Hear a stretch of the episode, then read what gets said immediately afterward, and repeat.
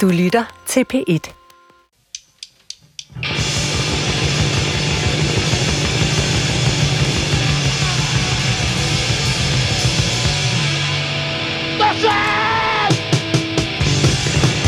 Hold nu op, Adam. Det er meget højt, det der. Ja, sådan kan jeg godt lide det. Og hård musik, ikke? Ej. Du kan ikke lide den? Jeg ved ikke engang, om man kan kalde det musik. Jo, det er Kan man det. det? Jo, det er dig, der er intolerant. Det er jo larm, Adam. Det er punk. Jeg skruer ned. Det er punk. Jeg vil ikke have det. Huh. Nå, Alberte, hvad er det for en bog, du har taget med? Nå, det er bare en, øh, en bog med nogle øh, nøgne mennesker. Må, må jeg se? Den ser fristende ud, må jeg lov at Ja, sige. prøv at se her, Adam. Ja, tak. Det er en kunstbog, som den dansk-svenske fotograf Kaiser Guldberg har lavet. The House of Mirrors. Ja, Hold da op. Spændende, synes jeg nok. ja altså den handler om livet i en swingerklub. Ja, det kan jeg da godt se. Der er der mange afklædte kroppe i øh, fri dressur. Ja, altså nogle af dem er jo helt afklædt, ikke? Og på nogle af billederne, der har dem, der er med, de har undertøj på, ikke? Der er meget nøgenhed. Der, der er ikke noget penetration, kan jeg lige se, sådan som Nå, jeg bladrer. det var du igennem. hurtig til lige at spotte der. Ja, men Jeg bladrer hurtigt. billederne er jo uskarpe, Adam, ikke? Mm. Af alle de her mennesker, og, og de er sådan meget mørke og rødlige, gyldne i farverne, ikke? Det er jo ikke sådan... Altså, det minder jo på ingen måde om sådan noget klassisk porno, som du sikkert er vant til at se, ikke? Alberte, det ved du ikke noget om. Og det er jo et kun til husbehov, men nu handler du ikke om min, øh, hvad skal vi sige, mit sexliv, vel? Det er en serie MeToo, vi laver.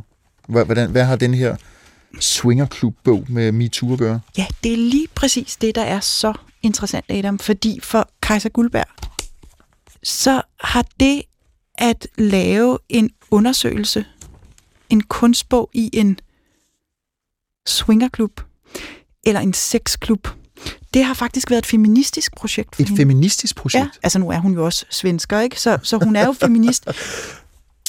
Fordi Adam, det her med MeToo, ikke? Mm. det handler jo slet ikke om, at vi skal holde op med at dyrke sex. Tværtimod, så handler det om, at vi skal blive meget bedre til at dyrke sex, sådan så begge parter, eller i Kaiser Guldbergs tilfælde, alle parter, er tilfredse med det, der foregår. Ikke? Altså, at vi skal slikke hinanden i øret med lidt større tilfredshed for dem, der er involveret Eller i andre slikkeriet. Eller andre steder, eller andre steder. Øh, men det kræver jo altså, at både kvinder og mænd faktisk ved, hvad de har lyst til. Ikke? Jo. Jo, og bogen hedder faktisk House of Mirrors, altså huset med spejle, fordi at det afspejler Kaiser Guldbergs egen seksualitet. Altså, og hun er erklæret anden generations feminist med et ben i tredje og fjerde bølge. Hold op. Ja. Hvad betyder det konkret? Jamen altså, anden generation betyder jo, at hun ligesom dig, Adam, er barn af en feminist, ikke en, en rødstrømpe, men i modsætning til hendes mor, så har Kaiser Guldberg ikke valgt mændene fra. Det gjorde hendes mor. Så mænd er ikke problemet for Kaiser Guldberg. Nej, det er strukturen, der er problemet. Mhm.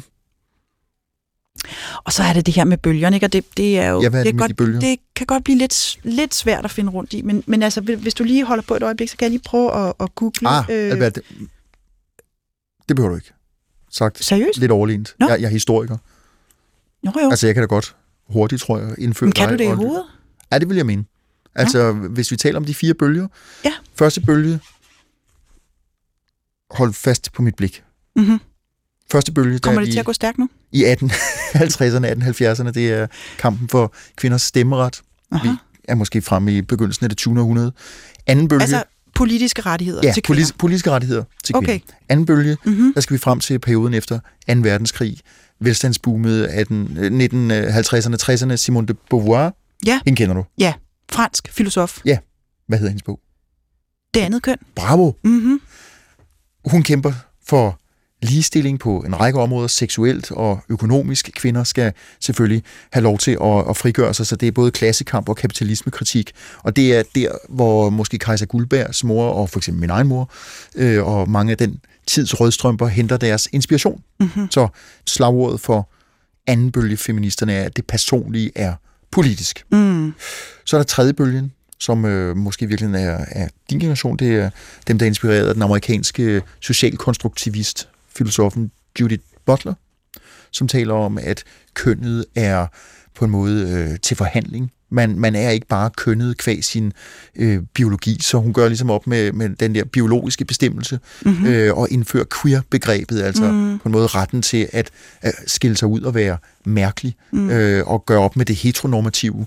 Og så er der så fjerbølgen, som vel er den, der overskylder os i de her år, som er sex- og kropspositivistisk og erkender eller tillader kvinder at ligesom erobre det seksuelle terræn på en helt anden måde end tidligere, faktisk at være som manden. Og jeg tænker, det er måske noget af det, som Kajsa Guldbergs uh, House of Mirrors bog også afspejler, altså en fjerde, du sagde det jo også lige egentlig, at hun mm. har en ben i tredje og fjerde bølge. Mm.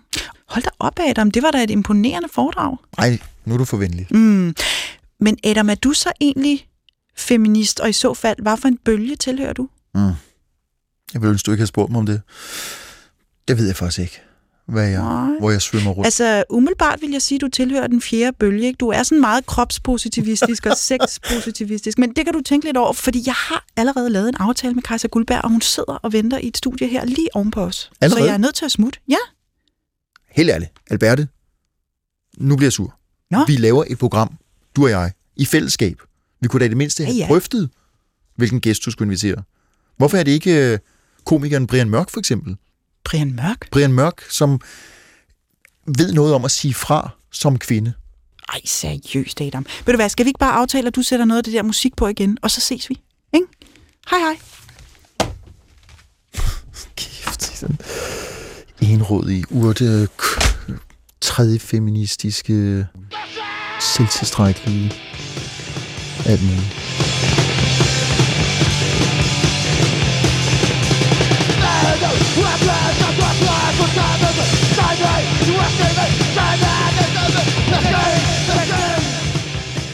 Velkommen, Kajsa Guldberg. Tak skal du have. Jeg har glædet mig simpelthen så meget til at tale med dig. det er jeg glad for at høre. Altså, øhm, jeg vil jo gerne afsløre for dig, at, at jeg kan ikke komme i tanke om noget næsten, som er mere grænseoverskridende, end det at skulle gå ned i en sexklub. Sådan har jeg det også, Alberte. Ja. Mm.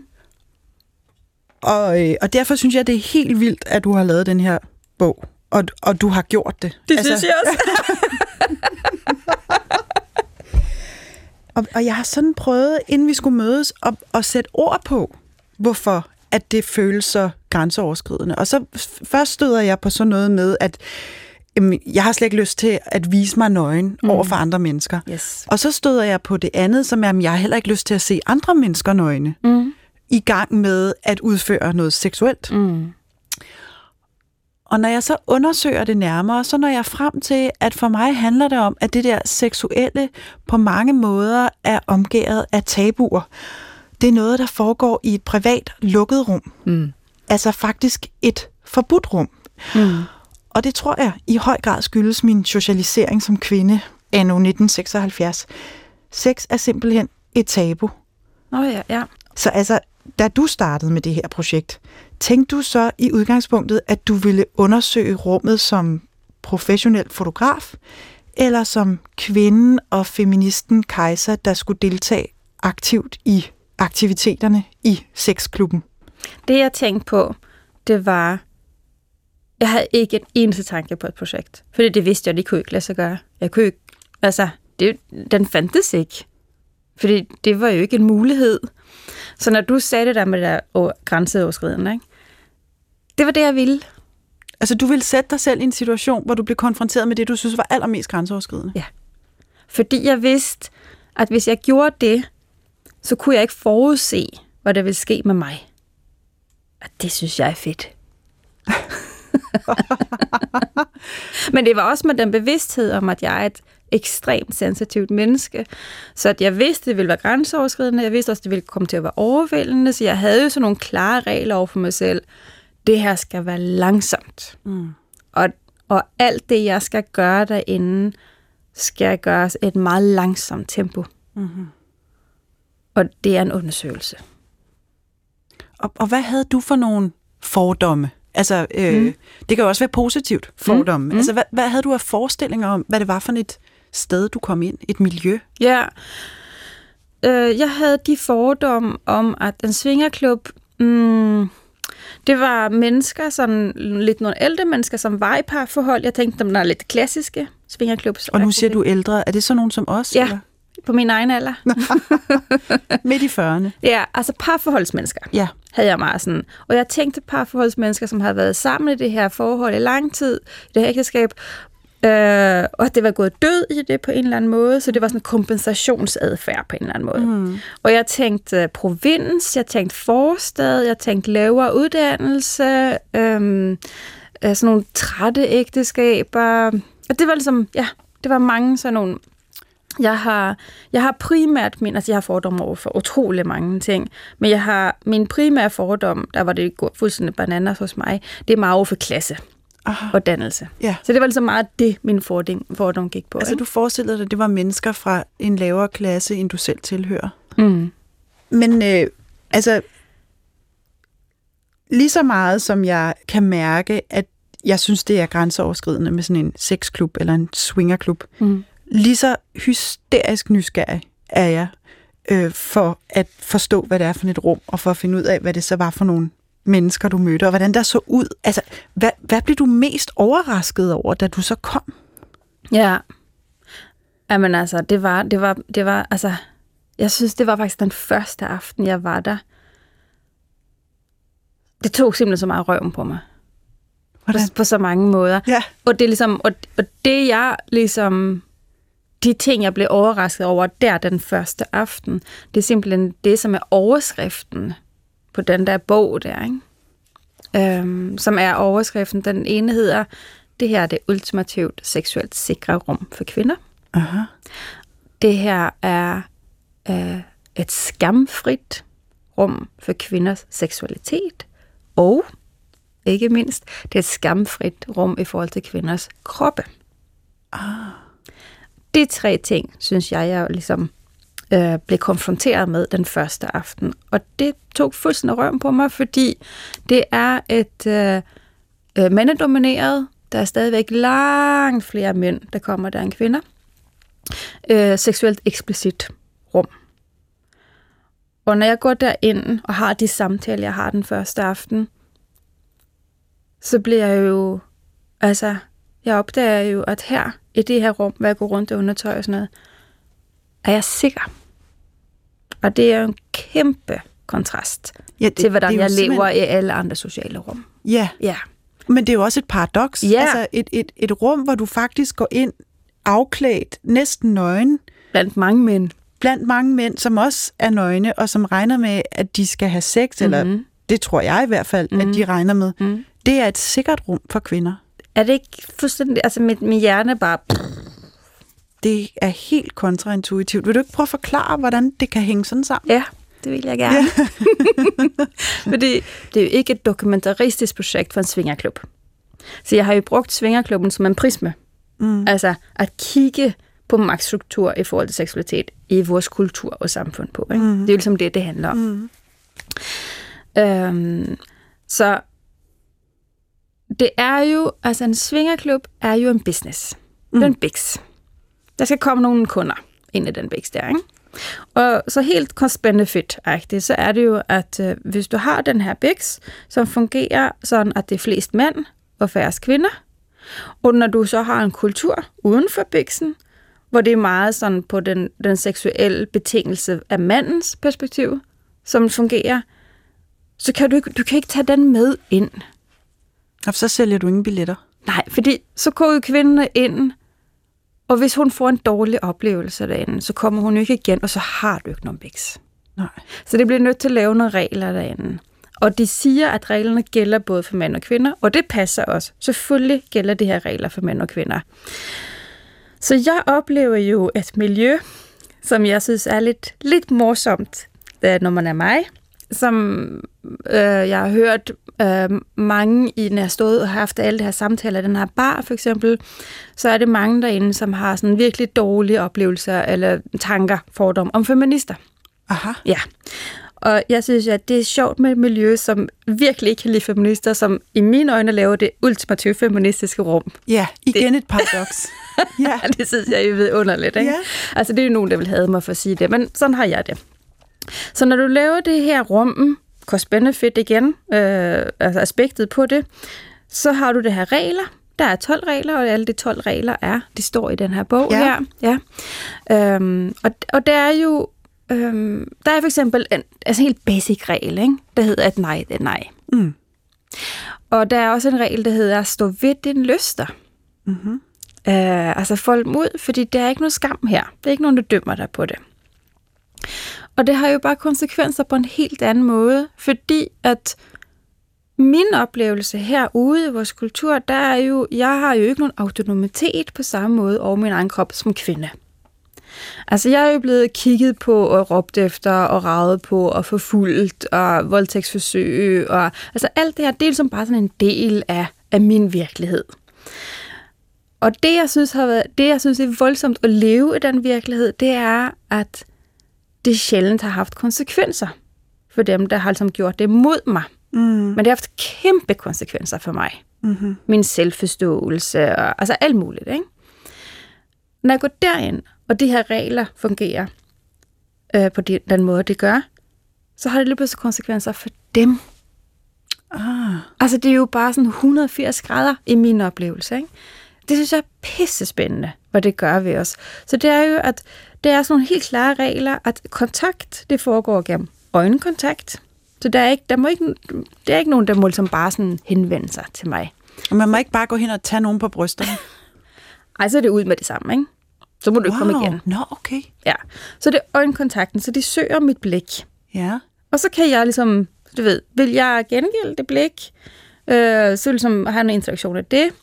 Øhm, vil jeg ikke det, eller ligesom, vil jeg kigge sådan lidt, måske lidt bly op, og sådan, det kan måske en invitation, ikke? Og så kan de komme hen og snakke med mig, hvis de vil det. Eller jeg kan snakke med dem. Øhm, men det må, ligesom, det må på ingen måde røre ved nogen. Så det er ligesom blikket, og så nede i barn, der kan man jo stå og tale lidt med hinanden og sådan noget. Og så er det jo selvfølgelig, selvfølgelig er en masse mænd det her sted, som, som ikke fatter det. Fordi det har det aldrig lært, altså. Hvor, hvor, hvor skulle de vide det fra, ikke? Som også henvender sig. Så det spændende er jo, og det her, det er jo noget, som har været vildt interessant for mig at være i. Altså, ikke bare sådan tænke mig til eller tale om, men at stå og være i. Det er jo, at hele den her magtbalance, eller hvad skal jeg kalde det, interaktion mellem en mand og kvinde, når vi taler om heteroseksuel mm. seksualitet, ikke? Øhm, at for eksempel i forhold til overgreb, så taler vi meget om, at manden forgriber sig på kvinden. Mm. Det er sådan en envejs ting. Og sådan oplever jeg det ikke. Jeg oplever, at det er synergien mellem de her mennesker. At det opstår alt muligt ting. Øhm, så, så det, jeg synes, er vildt at opleve, at gå derinde og mærke, ligesom, hvordan de gør noget, ligesom, ikke altså, mod mig, men du ved, sådan rettet mod mig, men også mærke, ligesom, hele den her ligesom, ting i mig. For eksempel så har jeg oplevet, at jeg havde sådan en nærmest sådan en skyldfølelse over for de her mænd. Jeg følte, jeg skyldte dem noget Ja. af at komme derind. Altså fordi du på en måde havde sagt ja til, jeg vil gerne have sex, når jeg går herind. Ja, dels er den den del, men, men jeg blev konfronteret med, at jeg har en grundlæggende følelse, at jeg skylder mænd noget. Aha. Ja, det er så syret. Og jeg skal altså sige, at jeg er sådan en svensk anden generations feminist, ikke? Og jeg har altid ligesom levet meget sådan modkultur og sådan noget. Og det er så vildt at gå ind sådan et sted, og så blive konfronteret, hvor dybt internaliseret Mm. den her følelse af, at jeg skylder noget, er. Og det er derfor, jeg synes, det er fedt at gå ind i sådan et rum og undersøge det, og ikke bare sådan kigge på det, fotografere dem, der laver det her, men mærke, hvad sker der med mig? Altså, det bliver jo så tydeligt om, altså struktur bliver jo så tydeligt, for alle de her regler, ikke? det er helt vildt spændende, altså at gå ind i et rum, som har sådan nogle eksplicite regler. Og samtidig så er det, det fascinerende, og nogle gange også lidt voldsomt for mig, og lidt trist på en eller anden måde, at se alle de kvinder, der bruger det rum, at se, hvordan det stadigvæk går på kompromis med sig selv. Selv i det rum, med Ja. de klare regler. Og det er der, jeg mener med, hvordan det er internaliseret. Aha. At det bliver jo også tydeligt. Altså, det er jo et fysisk sted, hvor vi kan smide alle bolde op i luften, ikke? Altså alt. Kan vi smide op.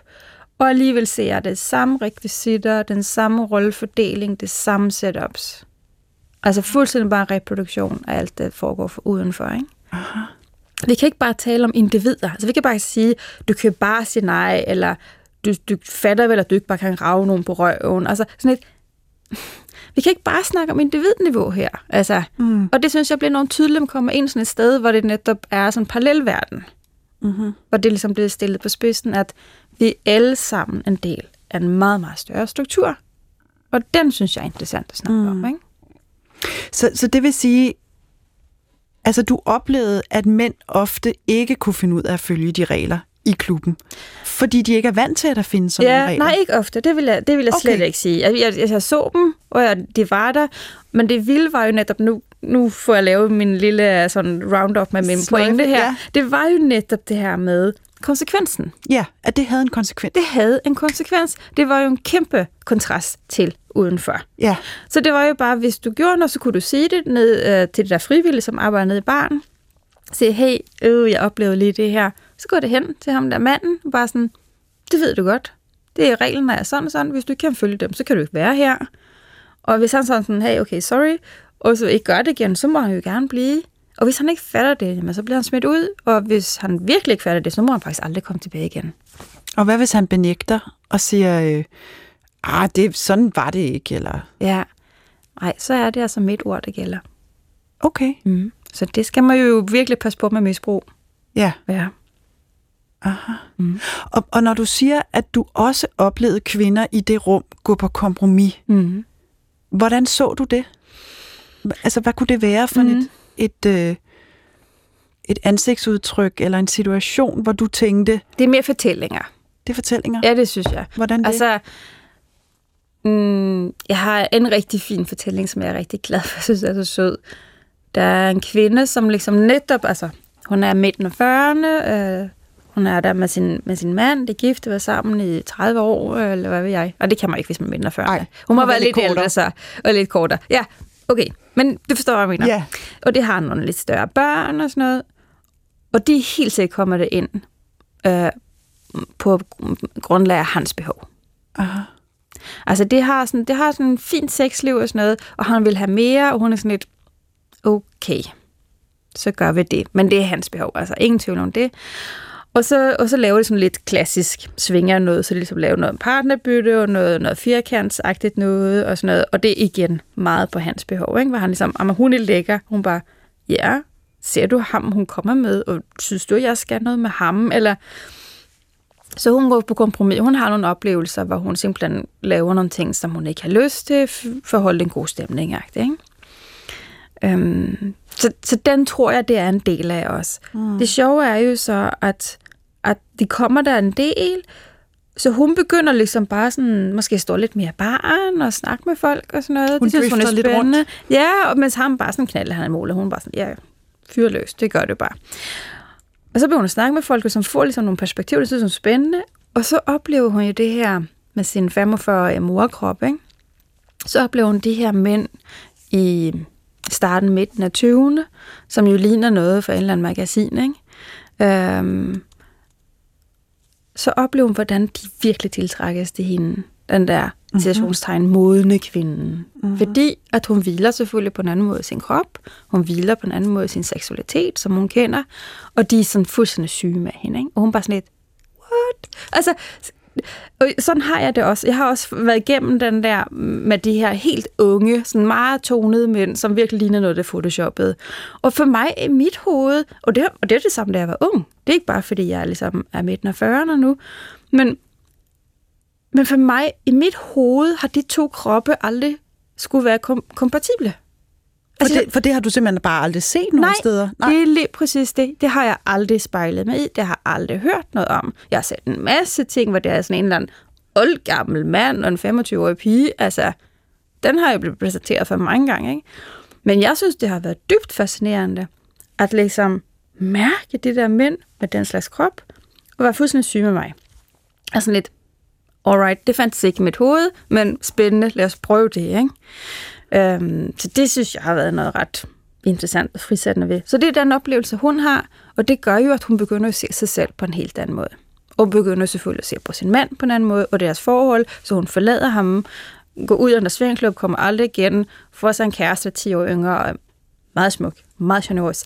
Øh, og det synes jeg var er en vildt interessant fortælling. Så, at, så at hun har jo gået på kompromis, mens hun har været derinde, men hun har stadigvæk virkelig fået noget af det, den spejling, hun har fået derinde. Ikke? Altså det har simpelthen været et helt frigørelsesprojekt for hende, kan man sige. Det endte med at være totalt på hans præmisser, grænseoverskridende for hende på en ufed måde, til at være, ligesom du siger, et frigørende projekt for hende. Aha. Så det synes jeg er spændende, men når du spørger mig konkret, så det er meget de her fortællinger, og når jeg, når jeg fotograferede de her kvinder, så havde jeg jo også nogle lange samtaler med dem, og spurgte liksom, hvad er det, hvad er det, hvor længe er du kommet her, og hvad, hvad kan du lide, og sådan.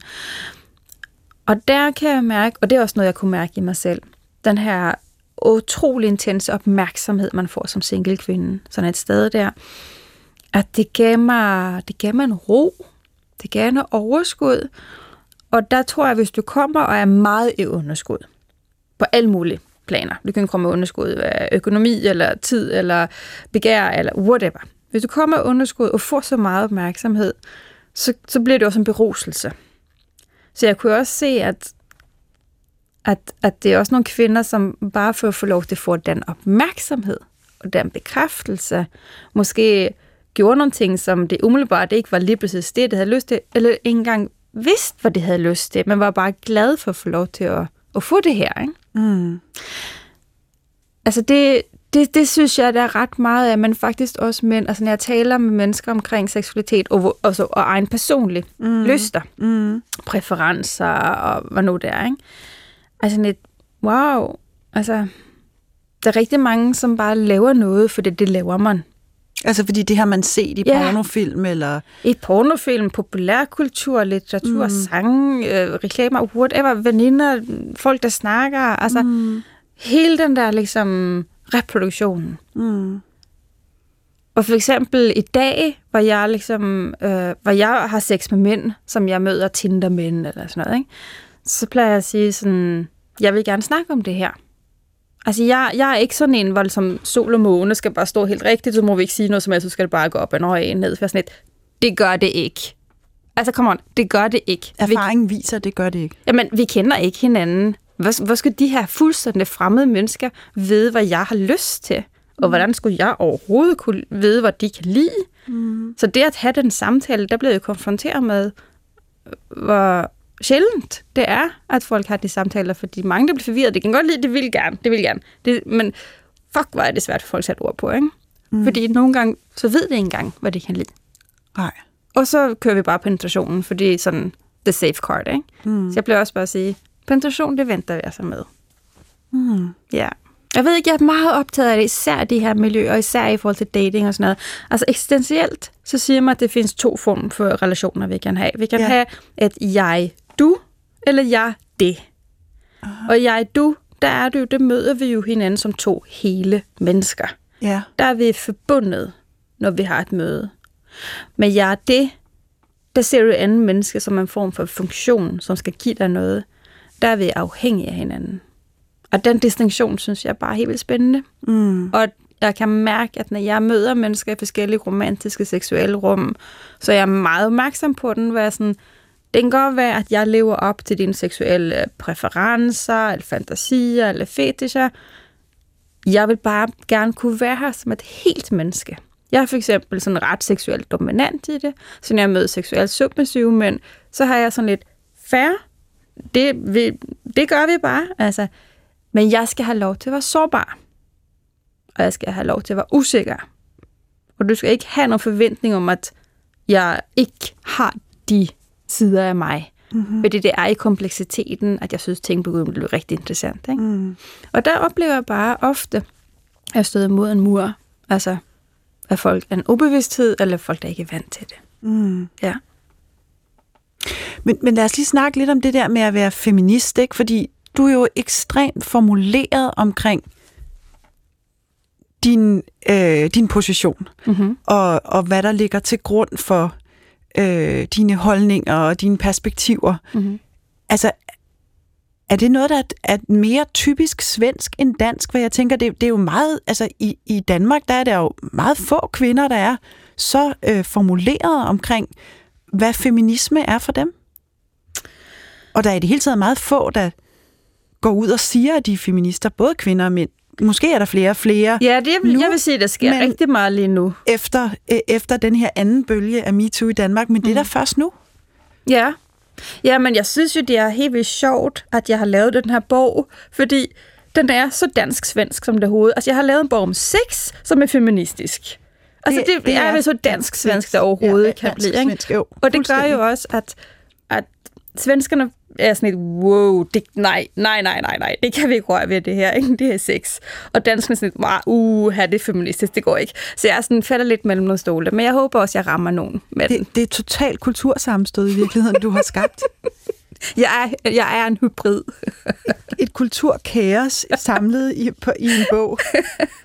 Ej, det er så interessant. Men så, så skal jeg høre dig, Kajsa. Mm. Altså, øh, fordi du havde tre søjler. Øh, du havde den her søjle med, at det er et safe space for kvinder. Seksuelt. Seksuelt. Mm. At gå ind i sådan en klub, fordi mm. der findes alle de her regler mm-hmm. for opførsel. Og så sagde du noget om skam, at mm. det er et skamfrit rum. Mm. Prøv, prøv at forklare mig, hvad det betyder. Ja, Jamen, jamen jeg var så betaget af det. Det var jeg virkelig. Og det var primært, og det er meget de kvinder, jeg har fotograferet, det var, når jeg så det her andre single kvinder, der kom, og så var det der måske en kortere periode, det var måske et, et halvt år eller sådan noget, og bare væltede sig i det her mænd, ikke? Og jeg, jeg så dem som sådan nogle børn, en slikbutik uden voksne. Og, og, og jeg var sådan helt, wow, det synes jeg er vildt. Så der tror jeg også, jeg har bare tænkt rigtig meget omkring, øh, hvor, hvorfor den kvindelige seksualitet skal ligesom overhovedet være skamlig og sådan noget. Og, og, der, og der for mig lå det rigtig mange tanker omkring MeToo, altså forlængelse af MeToo, og jeg har også øh, altså, alle mulige af mine egne fortællinger med i den bog der. Ikke? Men, men jeg har læst op på det og fået rigtig mange fortællinger fra mænd også og sådan noget, så har jeg altså fået at vide, jamen altså drenge, sådan, drenge mellem cirka 5 til 7 år, det er der, hvor det begynder at få at vide, at det skal mande sig op og ikke være en tøsedreng, og det må ikke græde.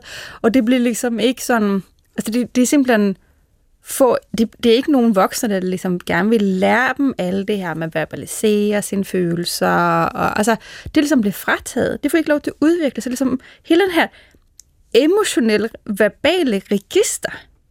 Det er sådan et, nej, det er ikke for jer. Det er lukket land. Det er simpelthen, de får ikke lov til at udvikle det her. Ikke? Aha.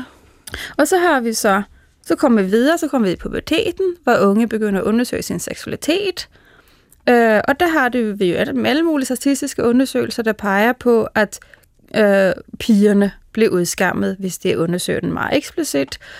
Og vi har også undersøgelser, der peger på, at der er større mistrivsel hos øh, drenge i den alder, jo færre seksuelle erfaringer det har, og der er større mistrivsel hos piger, jo flere seksuelle erfaringer det har, på grund af socialisering. Ikke?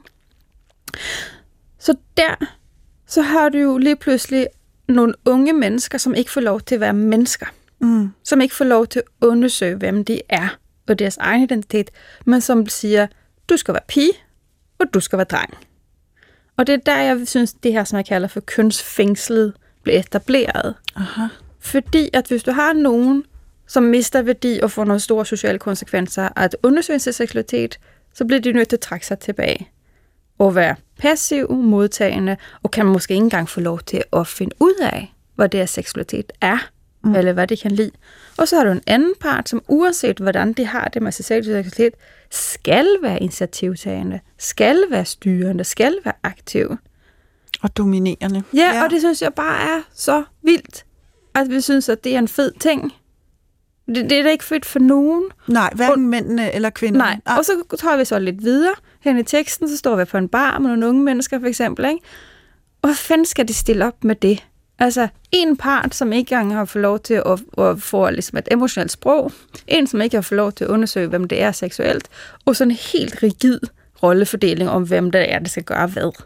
Altså, så vi er i princippet totalt handicappet i forhold til at interagere mænd og kvinder imellem eller ja, altså, mellem den mandlige og den kvindelige socialisering. Ja, og stillet på spidsen. Ja. Selvfølgelig, men nu taler vi jo om nogle problematikker, der kommer i røven på det her. Ikke? Ja. Så derfor bliver jeg sådan lidt firkantet Ja, i ja. det. Så Nå, det, men vi, altså, vi, vi, vi sætter det skarpt op her, ikke? Ja. ja. Så selvfølgelig har vi alle nuancer med, men, men jeg synes, det er et problem, og jeg synes, det er et problem, der går ud over alle. Mm. Aha. Det er jo mennesker mod den stagnerede og fængslende kønsrolle socialisering. Mm. Så, så vi behøver slet ikke være i krig kønnene imellem. Det synes jeg er lidt uheldigt. Mm. Altså lidt spil, spil af energi, synes jeg, fordi hvorfor skal vi krige mod mennesker imellem? Altså det er jo mod, mod det, som holder os fange, og det er jo strukturen. Ja. Altså, jeg har også en datter, som er lidt træt af drenge i øjeblikket, hvor hun var sådan, fuck, jeg hader det der drenge. Og så sagde jeg bare, nej, det gør du jo ikke. Du hader jo ikke mænd, du hader jo patriarkatet. Ja. Altså, du havde jo strukturen, du havde jo socialiseringen. Det er jo ikke selv, ja, ja, de gør da dumme ting og sådan noget, og øh, de go- rigtig gode venner, hun har drengevenner, det er altså, de er homoseksuelle, eller har en eller anden flydende kønsforståelse. Altså, og det snakker vi jo også om, hun var sådan, jeg gider ikke de andre drenge, altså jeg gider ikke hetero-drengene, fordi, fordi de er grænseløse, og de er selvoptaget, og det er egoistiske. Altså, og så, og så prøver Ja. du at fortælle hende, at det ikke det er ikke dem, det er ikke dem, men det er strukturen. det er strukturen. Men så er det så, at jeg vil sige, vi er næsten samme alder. Mm. Jeg er fra 76, og du er fra 77. 77, så du er faktisk et år yngre end mig. Mm. Tillykke med det. øh, altså, og, og, og jeg er også anden generations feminist, og jeg tror nok, at altså, jeg har ikke noget ben i den der fjerde bølge feminisme. Jeg tror, jeg er helt stagneret, fixeret i tredje bølge feminismen. Fordi, Nå, spændende. Ja, fordi øh, jeg bruger ikke øh, de sociale medier øh, aktivt. Jeg, jeg er endnu ikke, hvad kan man sige... Øh, altså, jeg kunne sådan set godt tænke mig at være sexpositiv, men, men jeg har svært ved det, og jeg har også svært ved at være kropspositiv. Mm. Altså, der er virkelig udviklingspotentiale der. Ikke? Til gengæld er jeg helt med på, at køn er en social konstruktion, og jeg er også med på queer-perspektivet. Ikke? Mm. Øh, nå, det jeg vil sige var, at den form for mainstream-kultur, som jeg er rundet af i Danmark, øh, den kan jo meget klart udtrykkes med Princess Kiss, hvor han synger Just leave it all up to me. Fordi jeg er som kvinde opdraget til af mainstream-kulturen, at jeg skal forføres. Mm. Jeg skal ikke være seksuelt udfarende. Jeg skal vente på at blive forført. Og det er meget indgroet mm. i mig. Ja. Altså det, det er simpelthen en måde at være i verden på, som jeg har meget svært ved at lægge fra mig. ja, det kan jeg godt forstå.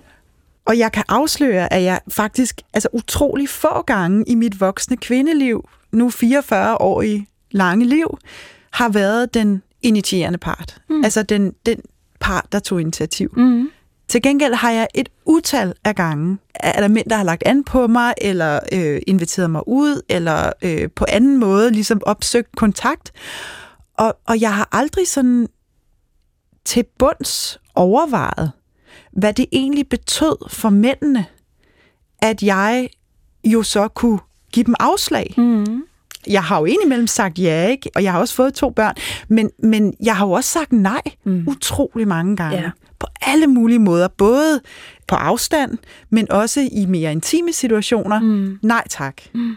Og jeg har simpelthen ikke overvejet, at de har skulle bære på både ansvaret for, at der overhovedet skete noget, og samtidig leve med, hvis jeg afslog dem. Nemlig. Det, det, er, det der, synes jeg er så pissespændende. Altså, fordi, ja, det er først ligesom i den her undersøgelse, det gik op for mig, hvor mange afslag mænd får. Og når du sidder og siger det, så kobler jeg det også sammen med min egen fortælling med at netop vokse op halvdelen af tiden med min far, som jeg er meget tæt med. Og det var sådan, jeg hørte et eller andet program med Lone Frank, der øh, ingen elsker Lone Frank, det er fuldstændig genialt. Og der sidder hun med en psykoanalytiker, som siger til hende, at når man er så tæt på sin far, som hun er, og som jeg kan spejle mig i, så har du ligesom, du kan have sådan to udfald, hvordan du fungerer mm-hmm. i dit voksne liv som kvinde.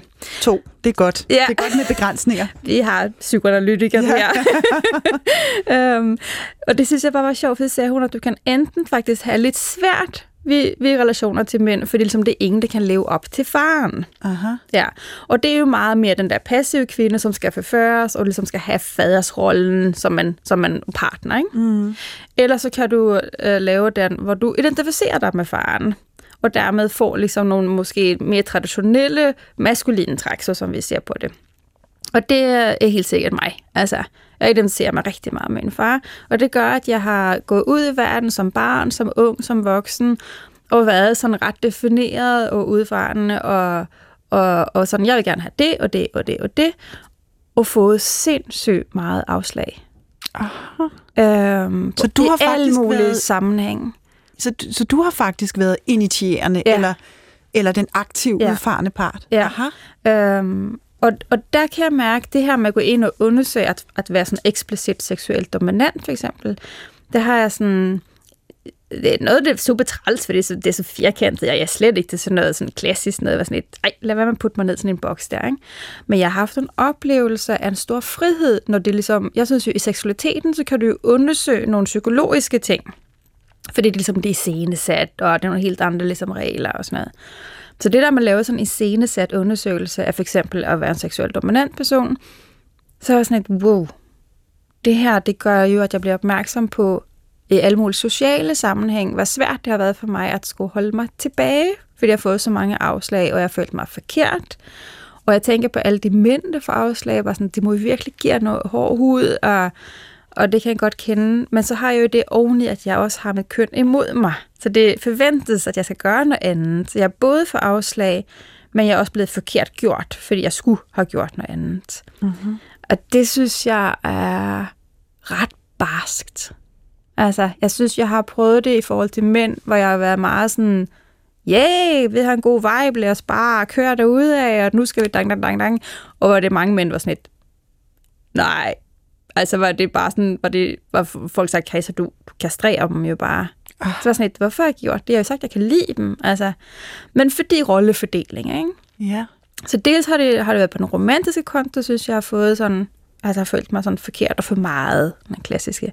Men også i sociale sammenhæng, hvor jeg får at vide, at jeg trumler eller dominerende, var sådan et, ja, altså hvis jeg havde mænd, havde det måske haft den anden tone, så, ikke? Så havde du været en ledertype. Ja, jamen, altså, det er jeg jo, eller sådan, Mm. men det, det er enormt rart for mig at begynde at forstå strukturen.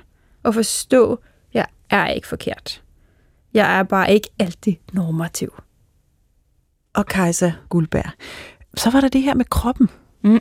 Yeah. Kropsaccepten. Yes. Og, og der synes jeg virkelig også, der er noget, der er super interessant. Det ikke? er det jo. Fordi, øh, fordi ikke nok med, at vi har en masse billeder af, hvordan den, hvordan den seksuelle akt skal se ud, men vi har jo også en masse forestillinger om, hvad for nogle kroppe, der overhovedet må have lov til at være seksuelle. Præcis.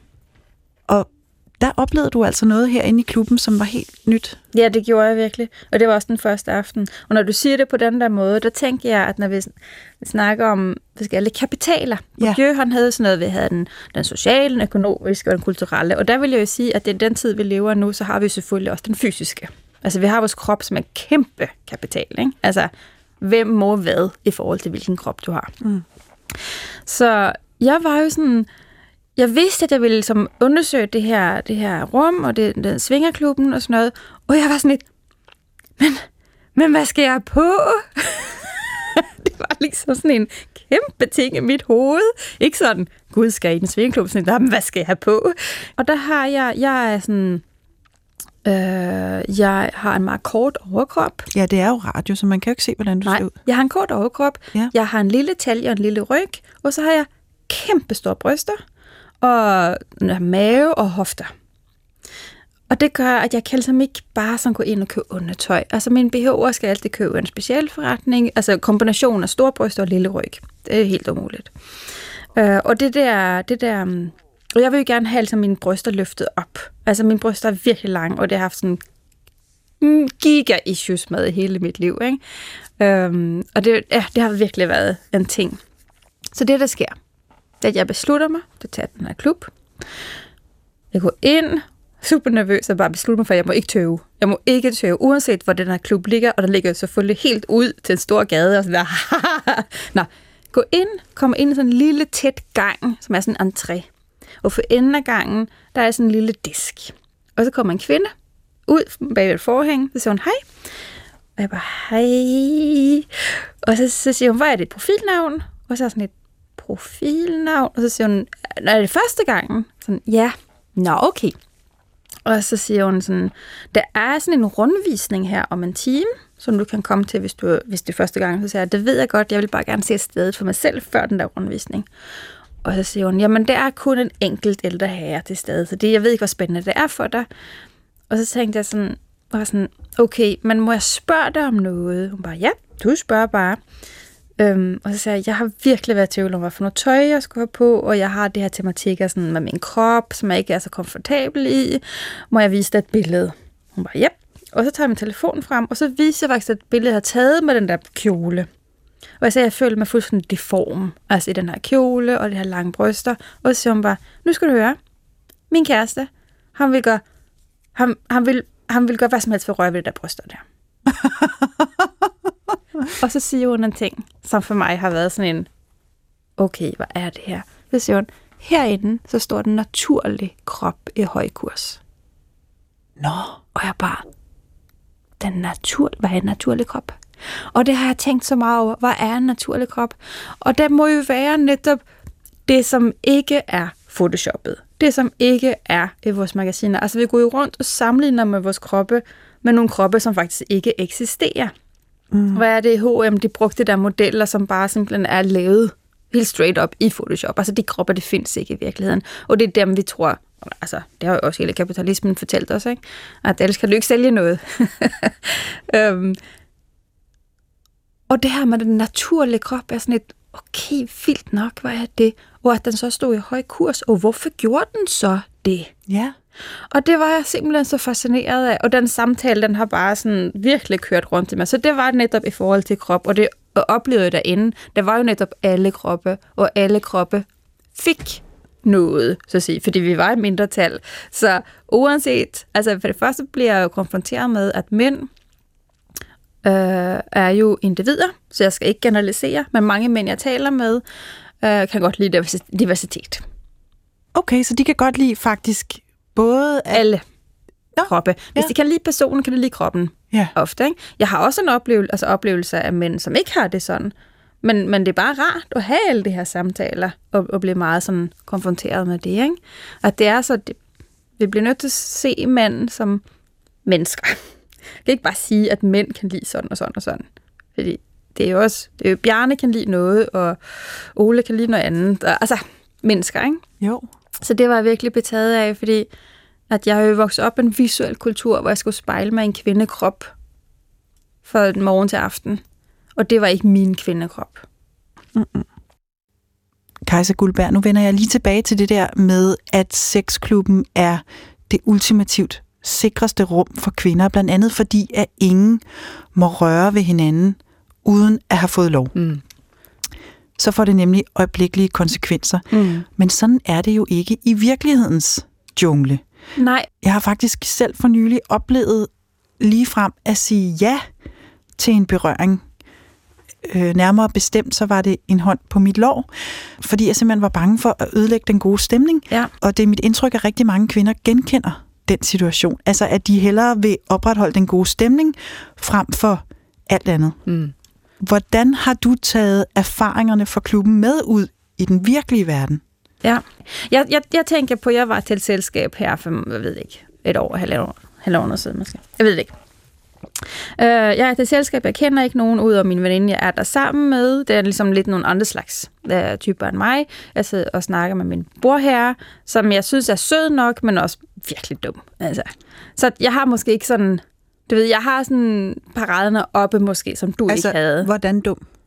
Uh, ureflekteret. Ah. Ja, og sådan lidt, lidt grænseløst. Altså bare sådan kikset. Kikset? det er sådan et godt udtryk. Kikset. Siger man det i Sverige? Kikset? Nej. Nej, nej. Det er en dansk ting at være kikset. Ja. ja. Øh, nej, det er ikke en dansk ting at være kikset.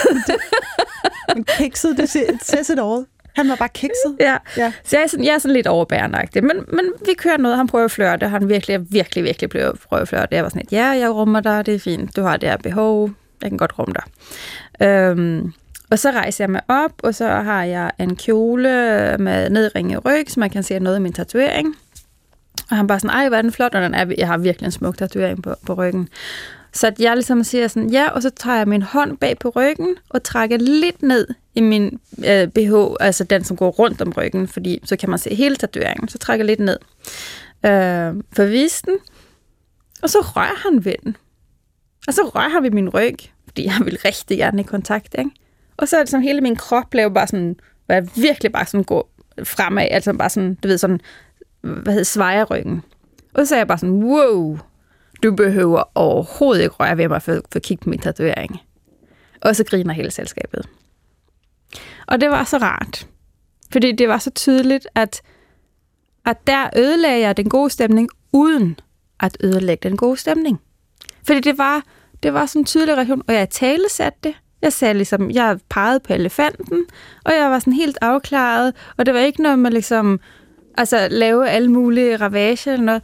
Og det var bare sådan rar, gud, der havde jeg en oplevelse, hvor det her med at kunne reagere på en måde, som fungerer, hvor enormt svært det er. Og jeg har også været i så mange situationer, hvor jeg ligesom, som dig som fryser, eller bliver usikker, eller er det mig, alt det der, ikke? Og i dag, så, så synes jeg, at jeg kan noget andet. Altså det synes jeg, at jeg i høj grad netop har lært af den her undersøgelse. At gå ind i et fysisk rum med andre regler. Kunne gå direkte til den her form for samtaler.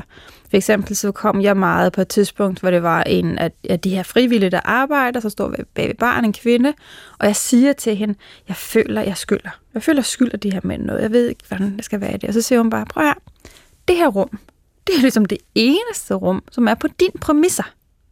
Det her det er på kvindernes præmisser, fordi I er mindretal. Eller vi er mindretal. Du er her øh, på egen præmisser. Du er her på din egen, for din egen lysskyld. Du er her ikke af vel, velgørenhed. Var sådan et velgørenhed. Nej. Nå, ja. Så det er bare at undersøge det. Mærke den der opmærksomhed, jeg fik. Der synes jeg, jeg fik øvet mig helt vildt meget mere med afklaret, hvorfor er jeg her? Hvem er jeg her for? Hvad er mine grænser? Hvordan kan man formidle det? Og hvordan kan man formidle det på en positiv måde, så det ikke bliver en konflikt, uden at det bliver noget drama? Hvis den anden person gerne vil lave drama ud af det, så er det fair nok, men så er det på deres boldbad altså side af, mm. af, af, af spillet, mm. ikke? Og der er også en af reglerne, af de der 12 regler, som hedder simpelthen, øh, hold den gode stemning. Har du ikke noget godt at sige, så hold det for dig selv. Aha. Og det tænker jeg, det er mange sociale rum, der kunne have rigtig godt af det. Ikke? Mm. Det jeg sådan prøver at lære og, og undersøge og forstå, og det er jo det her med samtalen. Mm. Og den sådan, jeg oplever det her. Hvad oplever du? Altså jeg tror, det er rigtig mange overgrebssituationer, hvor den ene part har oplevet noget, og den anden part har oplevet noget helt andet, hvor man ikke bare kan sige, ah, det kan du da godt forstå. Nej, det kunne personen ikke forstå. Altså masser af overgreb, som handler om magt. Det fleste, vil jeg sige. Men også masser af overgreb, som handler om uvidenhed. Og ikke kunne mærke hverken sig selv eller andre mennesker. Hvis vi begynder at sådan sige, ja, det foregår. Lad os snakke om det. Der tror jeg, at vi kunne rykke på ret meget. Mm.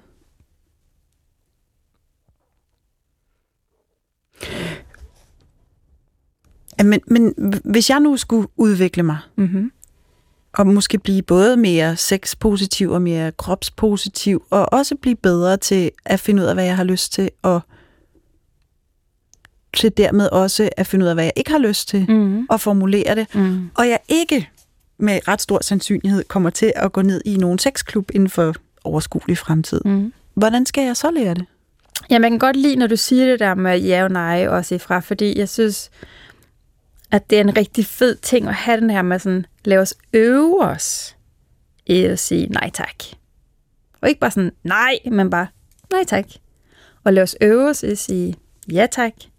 Og lad os øve os lige så meget i at netop formulere, hvad vi har lyst til.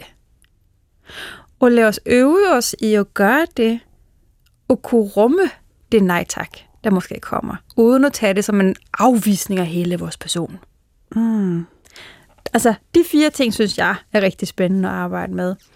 Og så tænker jeg, hvad du kan gøre, er jo faktisk at tage dig selv i hånden, og din nysgerrighed.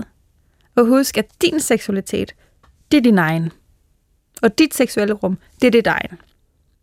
Så du at starte der, og ikke sådan starte med, min seksualitet øh, hører sammen med mig og min mand.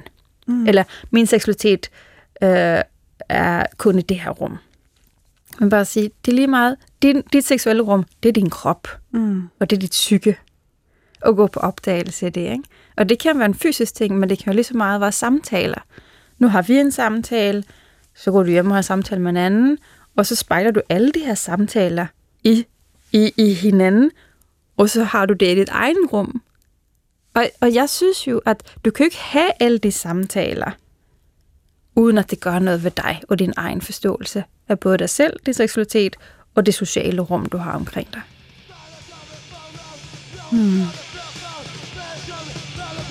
Det tror jeg, du har ret i. Åh, oh, Kajsa Guldberg, tusind tak, fordi du ville øh, komme og, og fortælle om din oplevelse i The House of Mirrors. Ja, Ja, selv tak.